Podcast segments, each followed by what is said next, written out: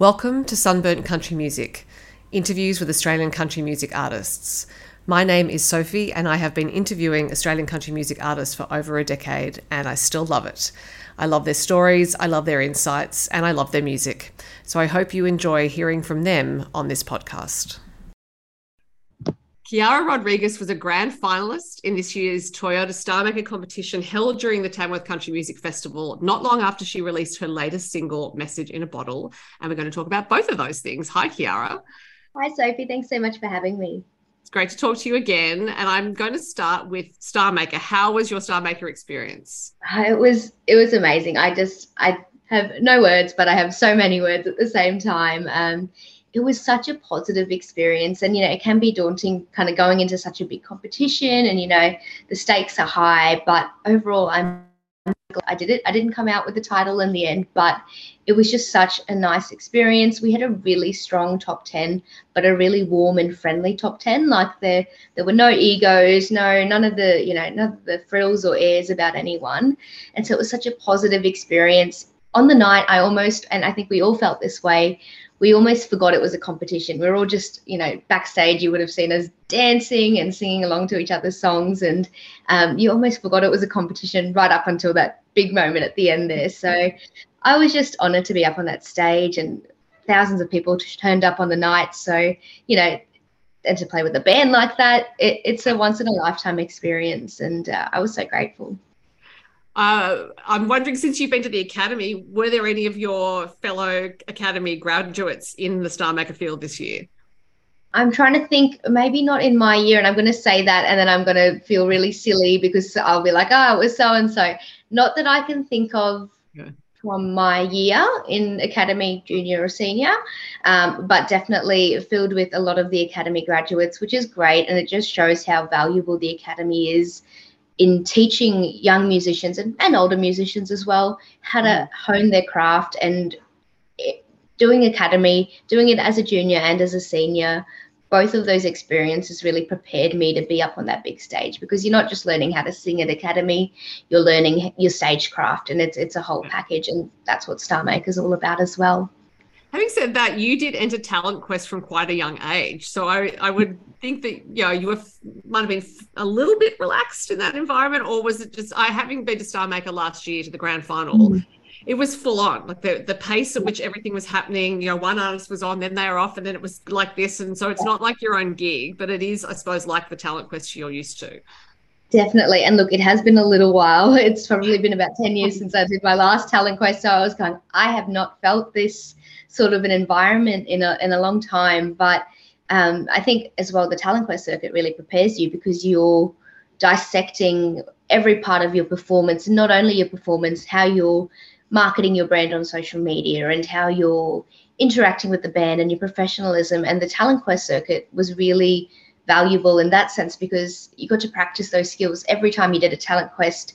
You know simple things like making sure your charts were all professional for the band and and telling the band how your song goes. All of those things kind of translate albeit a more professional sense 10 years later. But um it's there's still skills that you that i built on and and could draw upon. So so grateful that all of those prior experiences could come in handy there are also professional skills that you developed at quite a young age like at an age when most kids are not thinking about professional anything. You were you were clearly doing that. I mean it was not just getting into the talent quest it was it was getting to the academy at a young age and then going again.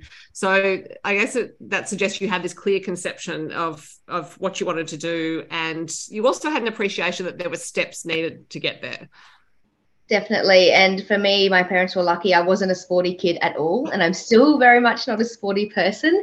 Um, so music was it for me in terms of those hobbies that I pursued outside of school. Um, so yeah, it, just, I always sort of had that drive, even even um, growing up. I was quite a serious kid. I think I've actually um, aged down as I get older, uh, but I was very serious and very motivated and always had that sort of work ethic behind me. And I just wanted to be better and better and better and the biggest competition is yourself in those sort of sort of games. So for me it's it's really been like you said those series of steps and and working out what does it take to get to that next level. And i don't think you ever stop doing that as a performer and as an artist. It's always there's always something bigger which can feel like a bit of a rat race sometimes but in the the thing that's positive about it, I think, is that you're always learning and always trying new things and and expanding. And even in the last couple of years, I'm looking back and going, actually, no, I'm, I'm still sort of progressing and really proud that I'm still sort of putting in the work for it. Yeah.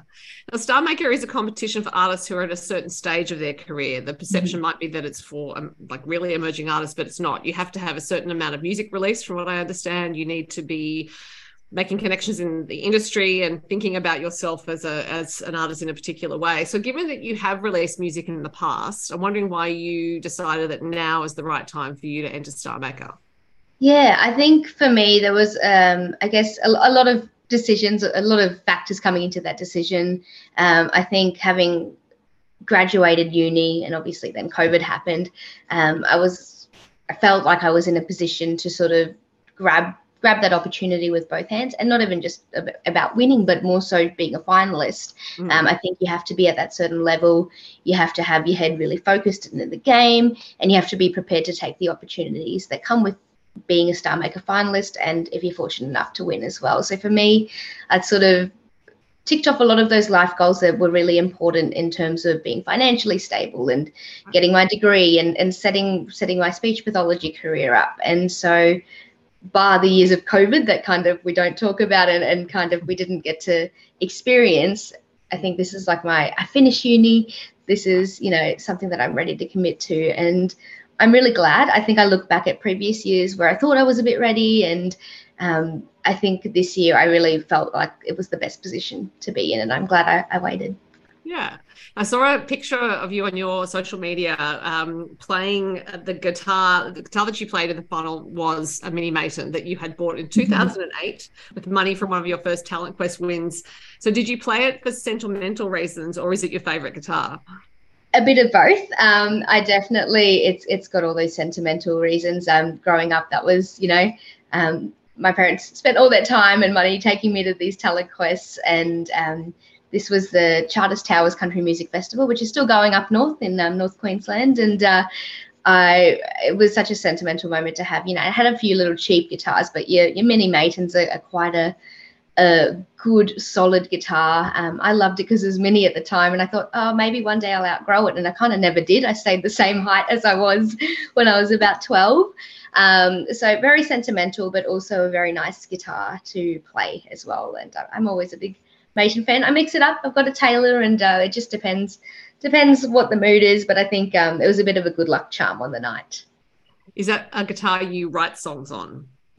Yeah, I like to switch it up as well. So with um, I feel like you can get a different song depending on which guitar you write a song on. And it, it sounds strange, and like you can have two acoustic guitars, but they just have a different feel. And sometimes you'll just need that guitar for that particular song.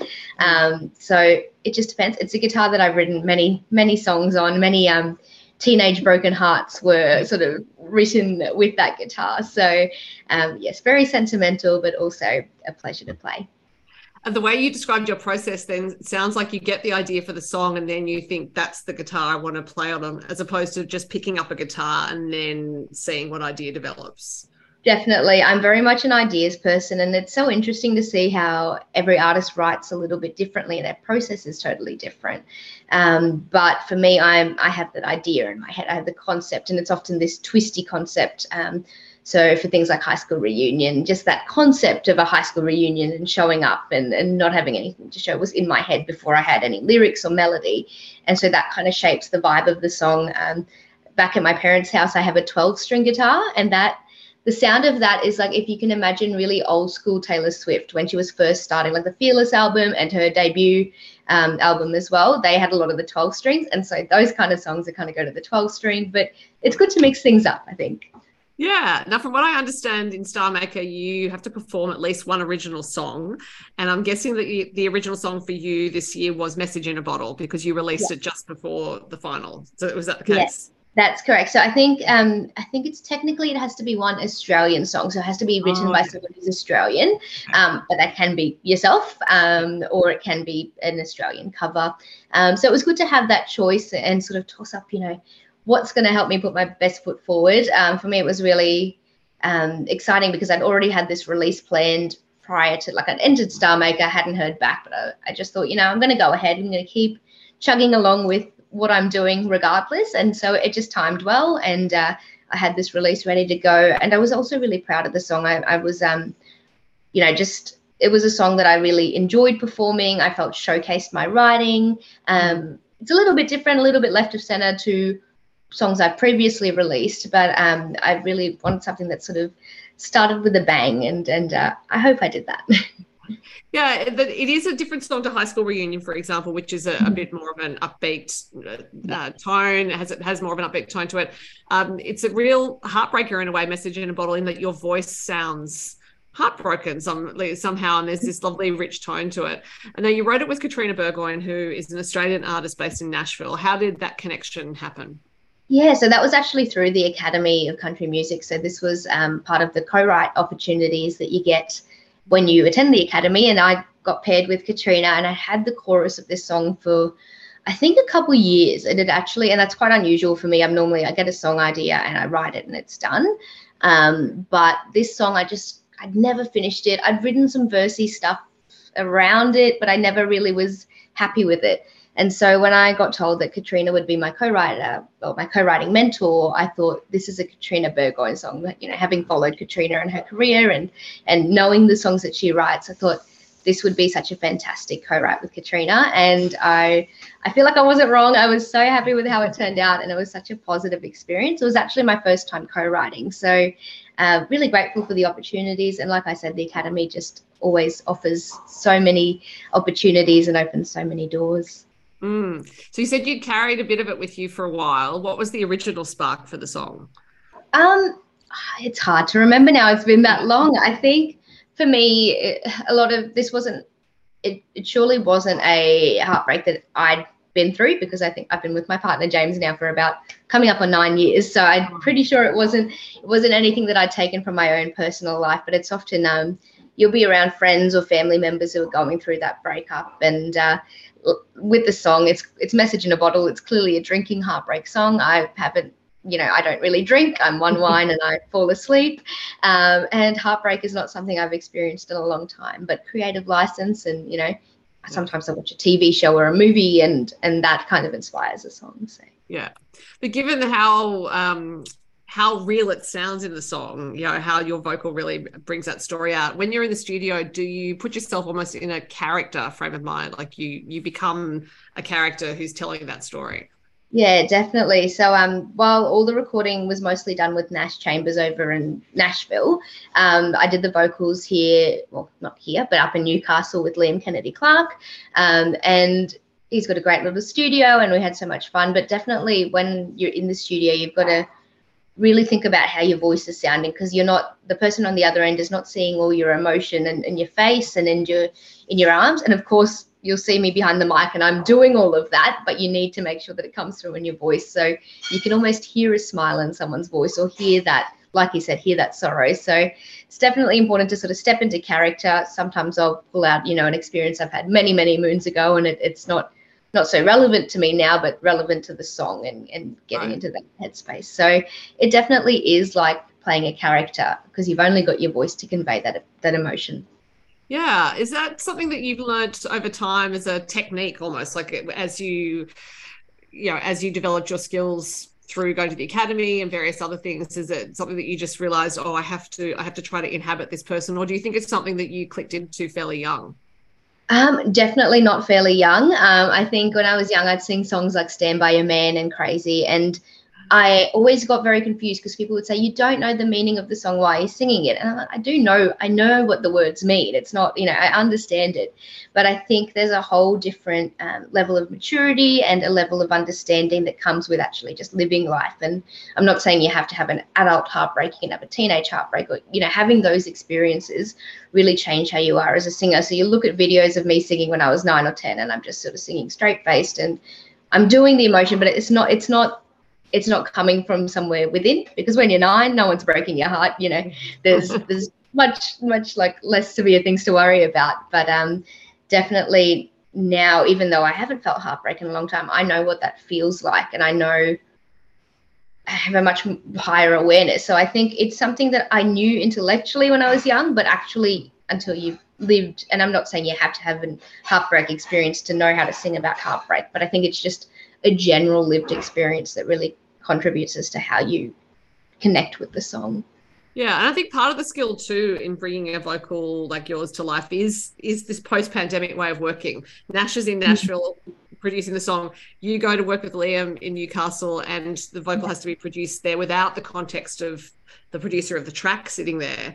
So, yeah. uh, did it feel slightly discombobulated, or do you just think this is this is the way we're doing it now?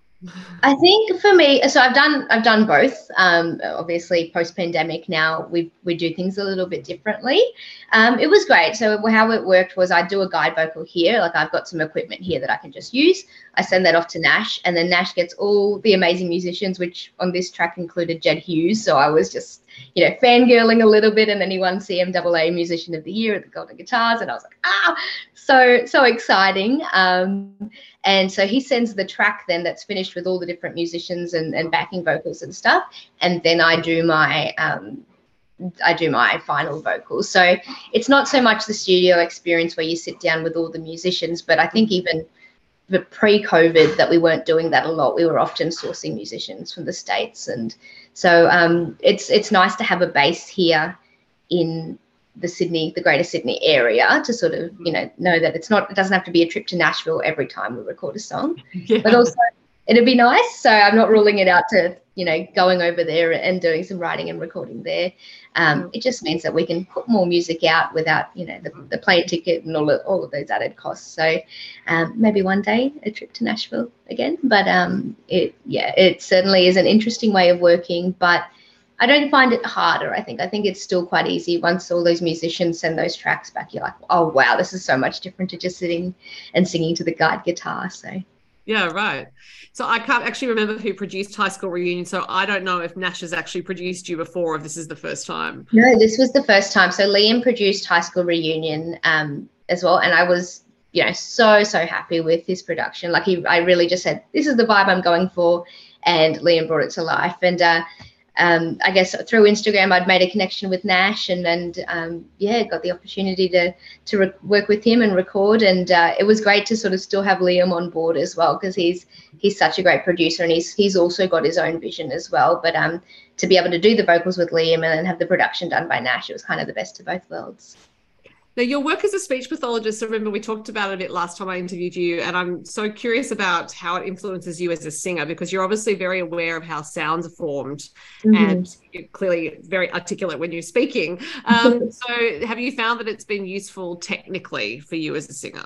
Mm, I think when I started learning all the bits about voice and vocal health and the therapies we do, say when singers get nodules and all of that, um, I looked back to the vocal coaches that I've had over the years, or singing teachers, and I went, actually, they were teaching me the technique that we teach people with nodules so that they can sing healthily. And I went, oh my goodness, thank thank goodness that I've had such great vocal coaches. They've actually been teaching me they're probably the reason really why I haven't had nodules, even though I sing so much and so often.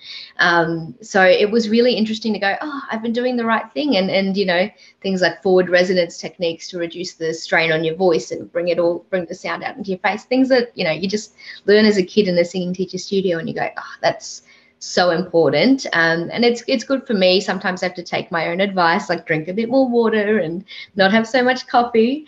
Um, but it definitely gives you a whole new appreciation, and vice versa as well. I see a lot of stroke patients, and sometimes the only thing they have left is their ability to sing. So sometimes it's just about bringing a bit of joy and singing this old country song that this 80 year old patient, you know, knows. And um, so they kind of overlap in in uh, both ways. Yeah, reciprocal. Yeah it's amazing how the brain works differently with music than with speech so that yes mm-hmm. a, a, mm-hmm. whole song can be remembered when speech might be difficult definitely and we use those sort of networks to compensate and rebuild speech and and rewire and and and use different parts of our brains so um, it's it's so interesting i i just knew when i heard about speech pathology as a degree that that's what I wanted to do because it combines my love of music. It's a bit sciencey, but it's also so much a people-based profession, and you spend a lot of time with your patients and with your clients, and uh, it just has all of the elements that I, I love.